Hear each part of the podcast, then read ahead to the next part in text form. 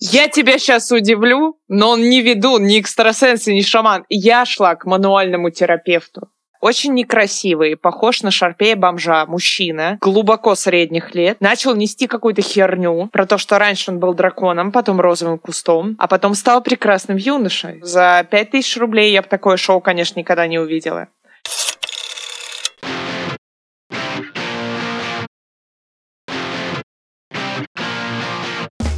Один телефонный звонок и один час, который принадлежит исключительно слушателю. Никаких имен и все темы разрешены. Это подкаст «История одного анонима» от студии Red Barn. Каждую неделю я связываюсь с анонимным слушателем, и главное, что я не могу повесить трубку первым, несмотря ни на что. От шокирующих признаний, семейных тайн до философских дискуссий и откровенного самопиара. Случиться может все, но главное случится беседа. Сегодня на связи у меня удивительный аноним. Девушка, попавшая в трудные жизненные обстоятельства и оказавшаяся в инвалидном кресле. Но ни на секунду не потерявшая позитивного настроя. Но разговор пойдет в основном не об этом, а о шаманах и прочей нечисти. Впереди вас ждет история о домогательстве дракона-розового куста и похороны красной розы в поле. Понимаю, звучит необычно, но объяснения ждут впереди. Хей-хей, привет! Привет! Как твои дела, как настроение, как ты там? А, все замечательно, все прекрасно. Так, а, у нас есть традиция, мы придумываем себе имена. А, как мы будем с тобой это делать? Э, ты мне придумаешь, либо я тебе придумаю, либо мы сами себе придумаем. Может быть, у тебя вот было какое-то, знаешь, имя в детстве, которое ты хотела, чтобы оно у тебя было, но его не было. Нет, не дай бог, это было бы правда. А, давай так, э, я придумываю тебе, а ты мне. Давай. Я тебе придумал прям королевское имя. Будешь Марго. Вау. Королева Марго звучит же? Да, замечательно. Вообще, мне очень нравится. А я тоже тебе уже придумала. Я жду царское какое-нибудь. Обломись, Стас. Стас? Да. Я приношу извинения всем Стасам планеты. Королева Марго и ее холоп Стас. Ну, спасибо. Отлично, мы начинаем общение. Сразу расставляем приоритеты. Все по-честному. Отлично. Мне нужно узнать, что ты за человек. Обрисуй вот картину, кто ты, чем ты занимаешься, замужем, не замужем, может быть, ты где-то с Чукотки, я не знаю, откуда ты. А, расскажи о себе и давай вот так познакомимся, наверное. Хорошо. А, меня зовут Марго, мне 29 годиков. Я живу в городе Н. Счастлива замужем последние 7 лет. Когда-то давно, наверное, уже настолько давно, что это было в прошлой жизни, я была вокалистом. А почему была? Ну, потому что сейчас я этим не занимаюсь из-за множества причин. Например, из-за того, что я вхожу в 2% населения счастливого обладателя аутоиммунного заболевания. Оу, это как так? Ну, как-то вот жила-жила и вдруг внезапно заболела. Это обычно так и бывает. Со мной просто случилась жизнь. А что это вообще такое? Мое заболевание Аутоиммунные называет... заболевания это то, что я слышал. Я, извини, перебил тебя. Э, то, что я слышал, это только из доктора Хауса. Он там бегал, постоянно кричал это. Да, да, но только он постоянно говорил про волчанку. У меня немножечко другая no, история. У вас волчанка? Да-да-да, он же всех лечил от волчанки. У меня немножечко другая история. Мое заболевание называется рассеянный склероз. А, и у меня нетипичное течение заболевания, в связи с чем последние три года я сижу в инвалидном кресле. Это заболевание, которое поражает миелиновую оболочку. Это оболочка, которая оборачивает нерв, как вот резиновая изоляция на проводе. В местах, где происходит разрыв оболочки, там происходит, ну, то, что происходит с, ну, с обычными проводами оголенными. Там происходит э, замыкание. И вот у кого где замкнет, у того там и вылезет. У меня, видимо, в ногах. И как ты там? Я не знаю даже, что спросить, правда. Я хорошо, я замечательно. Вообще просто прекрасно. Лучше, чем было три года назад. Лучше, чем было три года назад? Да. Счастливее однозначно. Я как еврей повторил вопрос, но я думаю, можно поточнее. Поточнее в чем? Я была глубоко несчастным человеком в одни из самых счастливых моментов в своей жизни. И теперь, в один из самых тяжелых и несчастных, я абсолютно счастливый человек. Это очень радует. Вот серьезно. Это такая вот философия интересная. Как там было? Банальная фраза «имеем, не ценим, теряем, плачем», да? Или вот это как-то наоборот можно вывернуть? Да, только я не плакала, потому что я ничего не потеряла. Расскажи мне про мужа. Это очень интересно сейчас узнать будет. А, я даже не знаю, что тебе про него рассказать. Это потрясающий человек, очевидно. Ну, ты, ты сказал то, что вы 7 лет в браке, а недуг случился три года назад, да? Ну, четыре, да. Как он отнесся к этому? О, как? Наверное, лучше, чем я. В плане того, что Когда мне сделали МРТ и мне поставили диагноз, естественно, я полезла в Google, он же знает все, а я понятия не имею, что это значит. И как и для 99% людей, для меня рассеянный склероз — это что-то забыл, по-любому ну, все нормально как бы. И когда я залезла в интернет, там оказалось, что это заболевание, которое абсолютно никак не связано с памятью, зато связано с двигательной активностью. И как раз нарушение этой двигательной активности и ведет к инвалидизации. Короче, я прочитала в интернете, что скоро я стану инвалидом. И я позвонила мужу и сказала, что, ну, как бы, блин, у тебя все еще может быть хорошо. Давай разведемся. Я абсолютно не обижаюсь, все нормально. А, так случилось, что к тому моменту мы не, ну, не, у нас нет детей, вот, и как бы у тебя все будет хорошо, у тебя все еще впереди. Ну, там, дети, вот это все. Вот, он сказал, давай ты заткнешься, и тему это больше поднимать не будешь. К сожалению, я ее, и к своему стыду, я ее еще поднимала не раз, ни один, ни два, ни три. Ну, наконец-то успокоилась, наверное надеюсь. Это прям как в хорошем романтичном французском кино. Отличный ответ мужа. Это очень грустный фильм был бы. Очень печально. Почему грустный? Знаешь, я верю всегда в хорошие концовки. О концовках. А вообще, что пророчат наши товарищи айболиты? Ну, дело в том, что заболевание а, является загадочным. Никто не знает, откуда оно берется, как оно протекает и как оно протечет у конкретного человека. Ничего невозможно предсказать. И, соответственно, невозможно предсказать, каков будет исход. Ну, то бишь и в хорошую сторону тоже может полететь все очень быстро. Ну, да, наверное, да. Все надеются на лучшее, я готова ко всему. Короче, так и будет сто процентов, это я тебе говорю. Окей, Стас, как скажешь. Я хочу от тебя истории, потому что ты написала темы. Я понимаю, как они теперь связываются, э, и шаманы. Да, тема у нас э, интересная такая. Дело в том, что когда человек встречается с какой-то проблемой, в моем случае это болезнь, у некоторых это смерть, у некоторых ухода любимого человека из их жизни, ну то есть как бы у всех она разная. А эти люди проходят стадии принятия, так они называются. Если я не ошибаюсь, их семь. И вот одна из стадий — это стадия торгов. Я, естественно, тоже проходила через все эти стадии. А, естественно, не как по учебнику. Меня шатало со стадии на стадию, с одной проблемы на другую, переключала постоянно. Ну, в общем, шатала так нормально. И, я э, тебя очень хорошо понимаю. И э, когда я находилась на стадии торгов, мне повезло, потому что стадия торгов у меня моментально привлекала ко мне огромное количество странных людей, которых кто-то может назвать юродивыми, кто-то экстрасенсами, кто-то шаманами. И иногда это происходило не по моей вине, то есть я как бы к шаману и не шла. Об этом я и хотела рассказать, о своих шаманах. Марго и ее шаманы. Это звучит как хорошая книжка. Марго и ее шаманы. Да. Так вот, я немного тебя понимаю, а, с, а, наверное, с плана вот этих стадий. У меня в жизни была забавная, ну как забавная, у меня в жизни была довольно трагическая ситуация, а я сам крайне атеистичный человек, прям совсем. Для меня существует вселенная, и она создалась сама по себе. Но я ругался с Богом, я прям, ну как ругался, я его педалил прям. У меня, я помню, был целый вечер, посвященный именно этим ругательствам в его сторону. Молния пока меня не ударила, но как бы сам факт того, то, что, знаешь, как ты обратился, ну, странновато. Вот к чему, знаешь, а, некоторые моменты могут привести. Ну да, ну так вот, возвращаясь к моим шаманам. Первый раз с какой-то странной историей я столкнулась, как только мне поставили диагноз. Точнее, диагноз мне не поставили, а диагностировали возможность.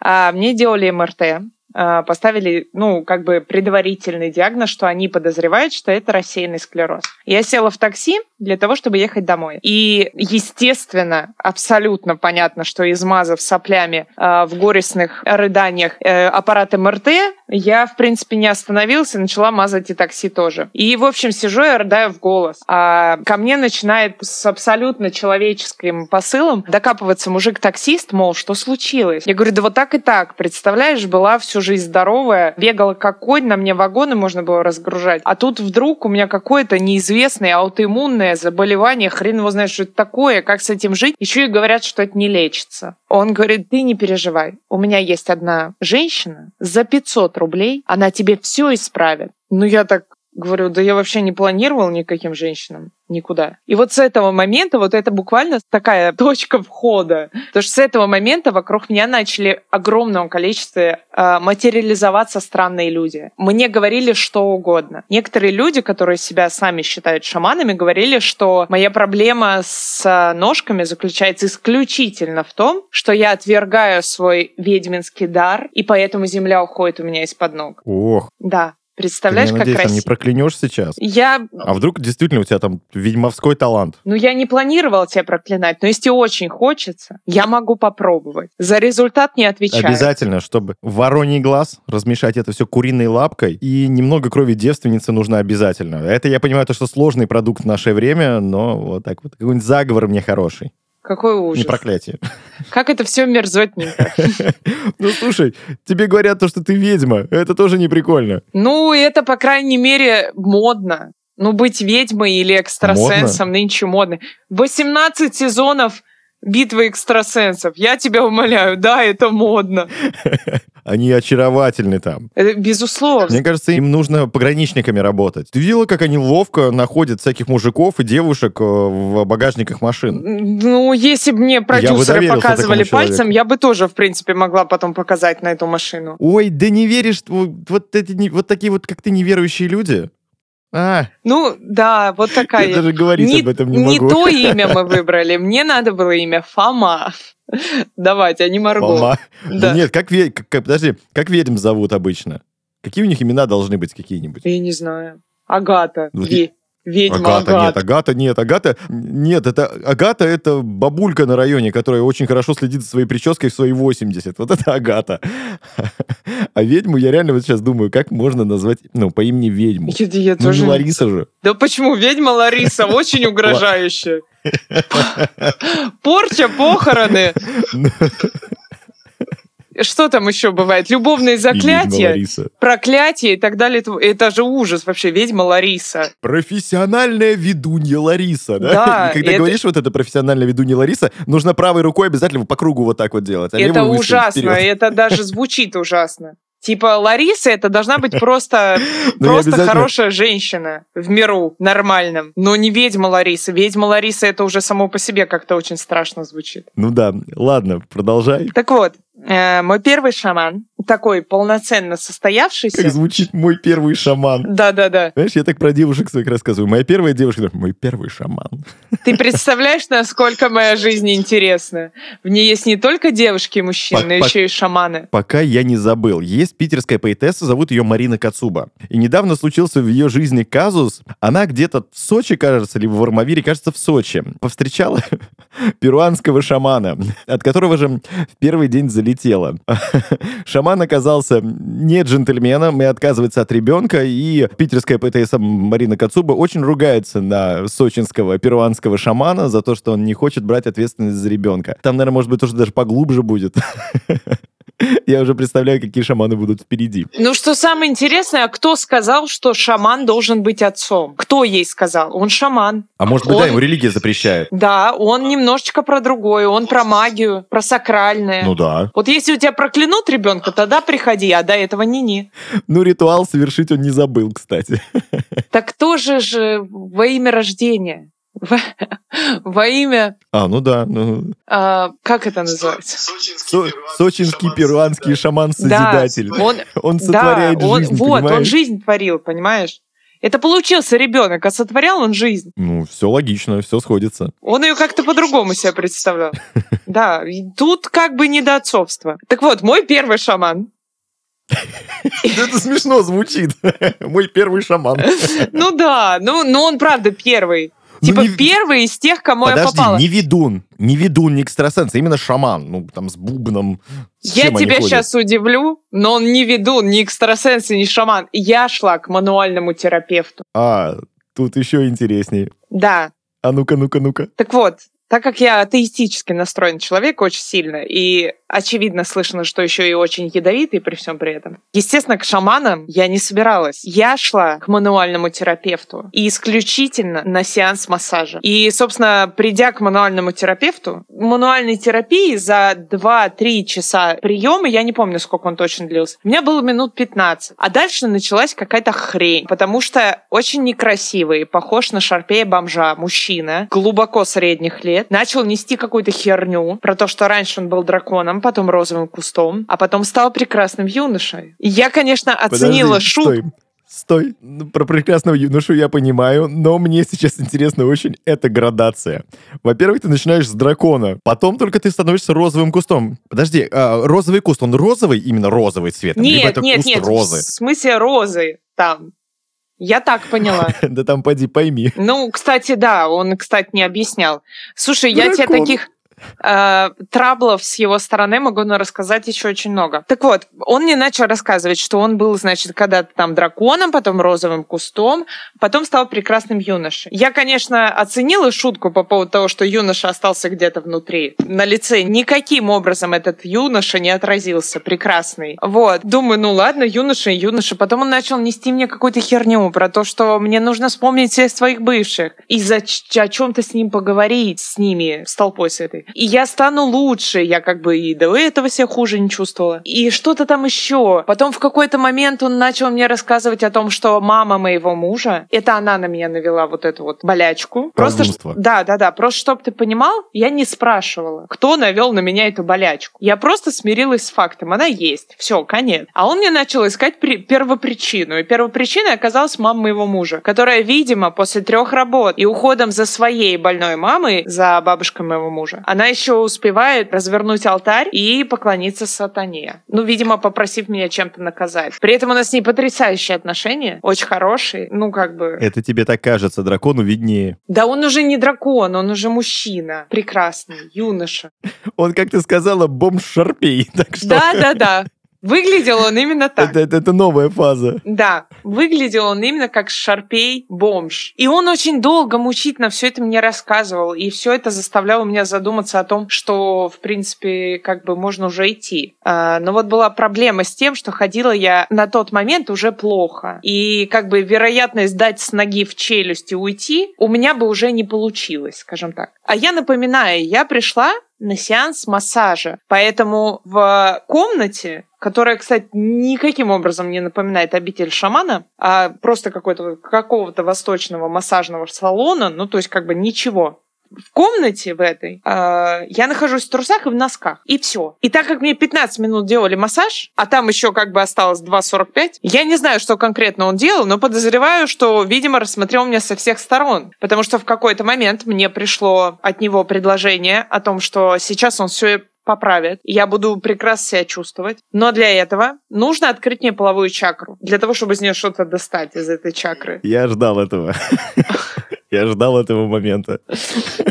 Ах, вот предприимчивый сорванец. Да, Эта шарпейская собачка знает свое дело. Да-да-да. Но открыть эту чакру можно тогда и только тогда, а, когда я получу оргазм прямо сейчас. И в принципе, если мне самостоятельно это сделать сложно, он может мне помочь. Он вообще не А, обламывался, смотри. очень предприимчивый лоб, молодой бой- юноша. Боевой дракон. И что? Стала ли ты хозяйкой дракона Дейнерис? Я тебя умоляю, конечно, нет. Все это время я просто ждала, чтобы он подошел поближе, потому что с ноги я ему дать не могу, а вот руками как нехрен делать. И я реально все это время думала о плане побега, о том, что массажный салон находился от моего дома в 10-15 минутах. И, в принципе, в носках и в трусах можно добежать и до дома недалеко. Ну, как бы прям вот, ну, прям очень близко. Я не обломаюсь, скажем так. Я думала, видела ли я, я вспоминала судорожно, видела ли я людей на входе, которые могут попытаться меня остановить. Потому что я на самом деле больше всего я боялась, что его величество захочет, ну, в какой-то момент такой, не получается, ну давай помогу. Я не просила, ну я помогу. Вот чего-то подобного я боялась. И, естественно, мне было не смешно, потому что я не могу убежать. И даже с ноги ему дать не могу. И вообще на ноги на свои надеяться не могу в этот момент. И, в общем, пока все вот это вот я продумывала, мой великий гуру сделал вывод. Не получается. И тут я прям растерялась, потому что я и не пробовала. Я и не собиралась пробовать. и Это вообще не входило в мои планы. А, Я говорю, да что-то как-то обстановочка не та. Он мне говорит, ты не переживай. Я попрошу 10 Богородиц, и они все исправят. И все Подожди. починят, и все будет хорошо. Подожди, подожди. Тут есть маленький нюанс. 10 Богородиц. Да, я тоже была удивлена. 10. Да. Типа, Бог один, а рожали его одновременно 10 женщин. Или они по очереди его рожали. Понимаешь, есть такие моменты, когда ты а, не можешь дать комментарий, но хочешь дать возглас, но не хочешь перешкала микрофона. Нет, не знаю я о чем-то. Вот. Но фишка в том, что я, я тоже в этот момент прям, прям, Они, мать его, лего там рожали, что ли?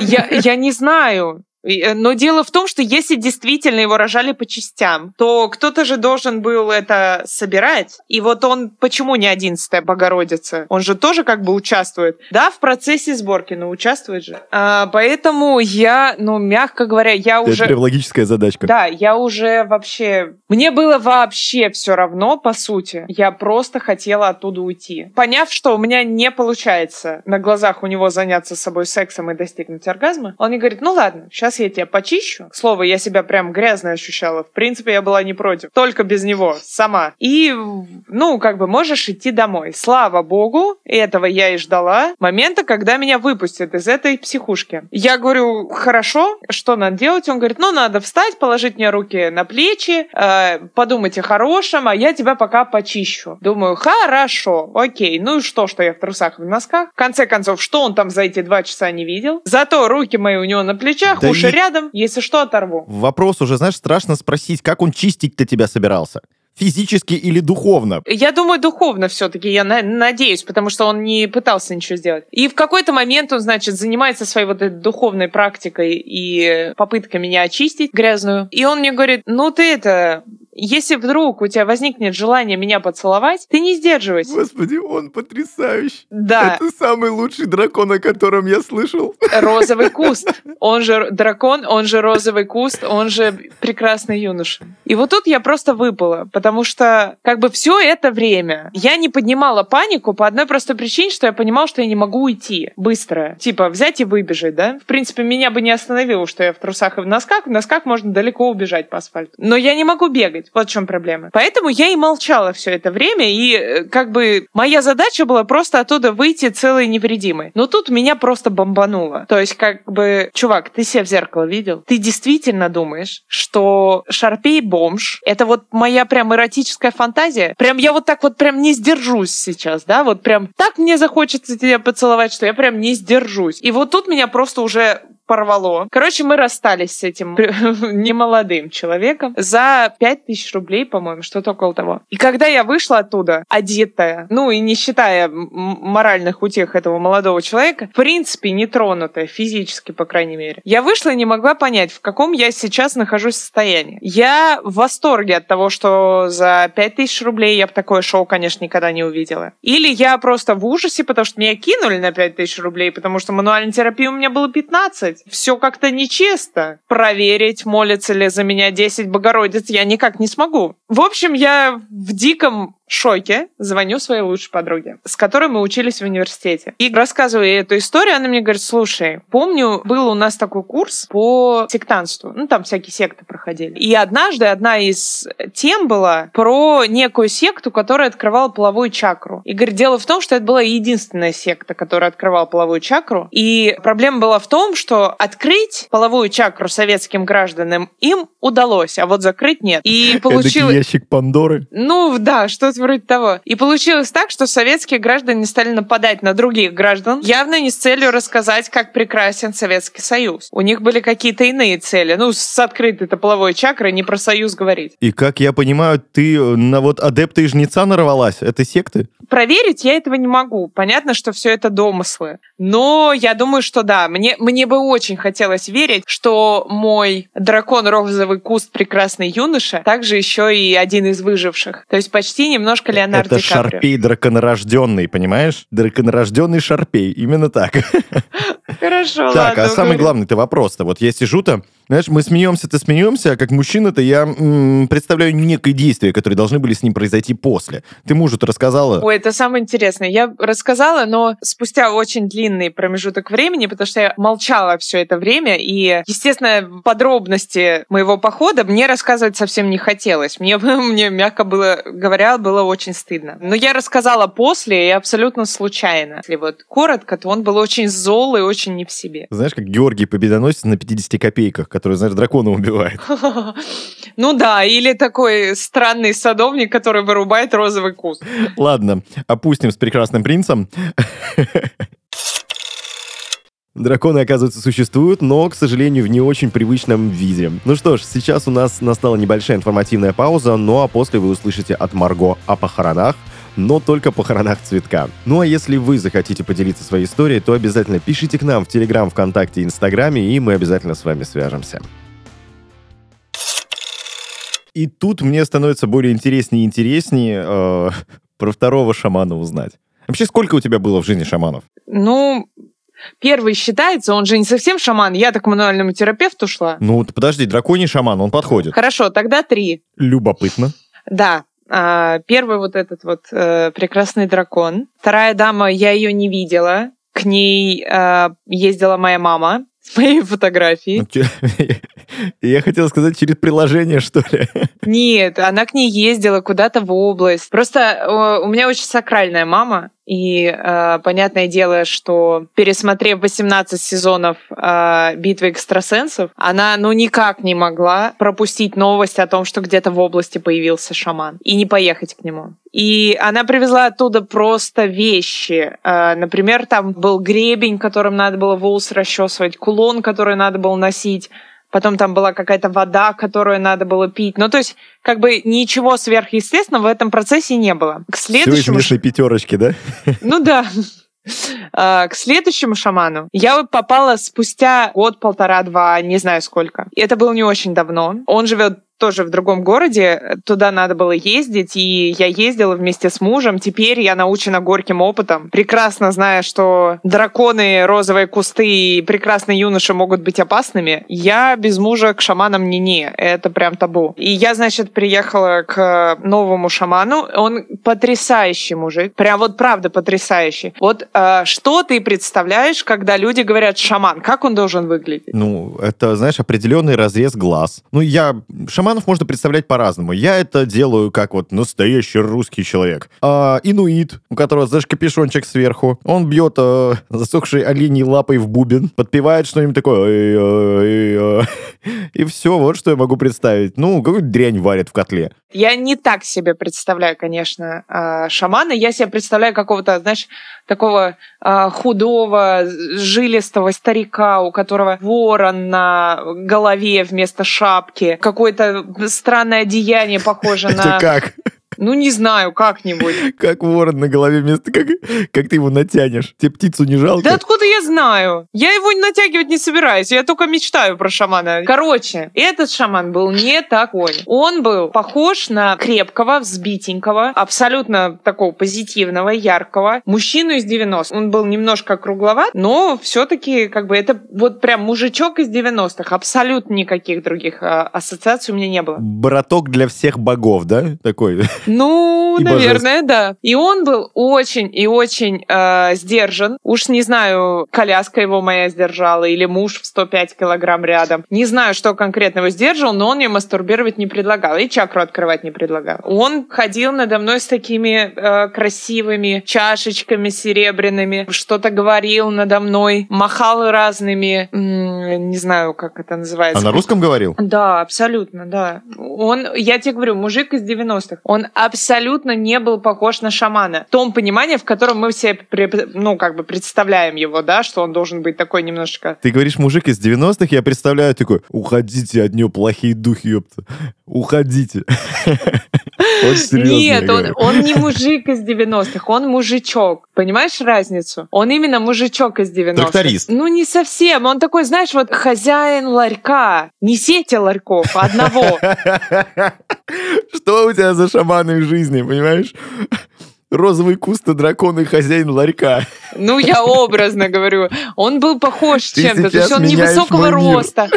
сбитенький, в какой-то кепочке, каких-то таких вот, э, я не помню, по-моему, у него даже были станишки в стиле хаки, понимаешь? То есть, ну, ты никогда не скажешь про него, что он шаман. Да, немножечко мужик так мило с о нем говоришь, что, что такое ощущение, что я сейчас в итоге в истории не услышу ничего жесткого. Нет, я не услышишь. Мы ничего страшного не делали, кроме как мы хоронили цветок. Это обязательно постоянно делать? Мне теперь попки от редиски и огурцов тоже хоронить? Нет, это нужно делать... Э, в общем, смысл в чем? Он меня посмотрел, руками вокруг меня поводил, потрогал за спину и так далее и тому подобное. В какой-то момент сказал, сидит в тебе некая сущность. Сущность эту мы пересадим на цветок. Цветок должен быть не абы какой, а роза в горшке красного цвета. Мы пересадим ее на этот цветок, и потом этот цветок похороним, и сущность исчезнет исчезнет типа. Во-первых, первой проблемой было найти красную розу в горшке. Оказалось, что именно в этот период есть какие угодно розы, только не красные. Самая красная из всех, которую мы нашли, была коралловая. Я ее сфотографировала на телефон, прислала на телефон шаману. Да, шаманы не брезгуют пользоваться сотовой связью. Не все же безмолвной речью пользоваться. Ну, невидимая сила все-таки. Ну, как бы да. Он посмотрел, говорит, ну, с такой розочкой будет, конечно, тяжелее, но тоже можно. И, в общем-то, мне дали благословение на розу вот эту коралловую. После этого, значит, э, мы приехали уже с этой розочкой, он поводил уже вокруг меня розочкой, э, строго-настрого запретил мужу или коту, а живем мы втроем, я муж и кот, прикасаться к этому цветку под страхом смерти вообще. Ни в коем случае трогать его нельзя. Возникала проблема, типа, меня в машину посадить проблематично без цветка в руках, а с цветком в руках это фактически невозможно. Тогда было найдено решение, что если поставить горшок в черный пакет, непрозрачный, то вот за пакет держаться можно. Главное, цветочек не трогать ни при каких обстоятельствах.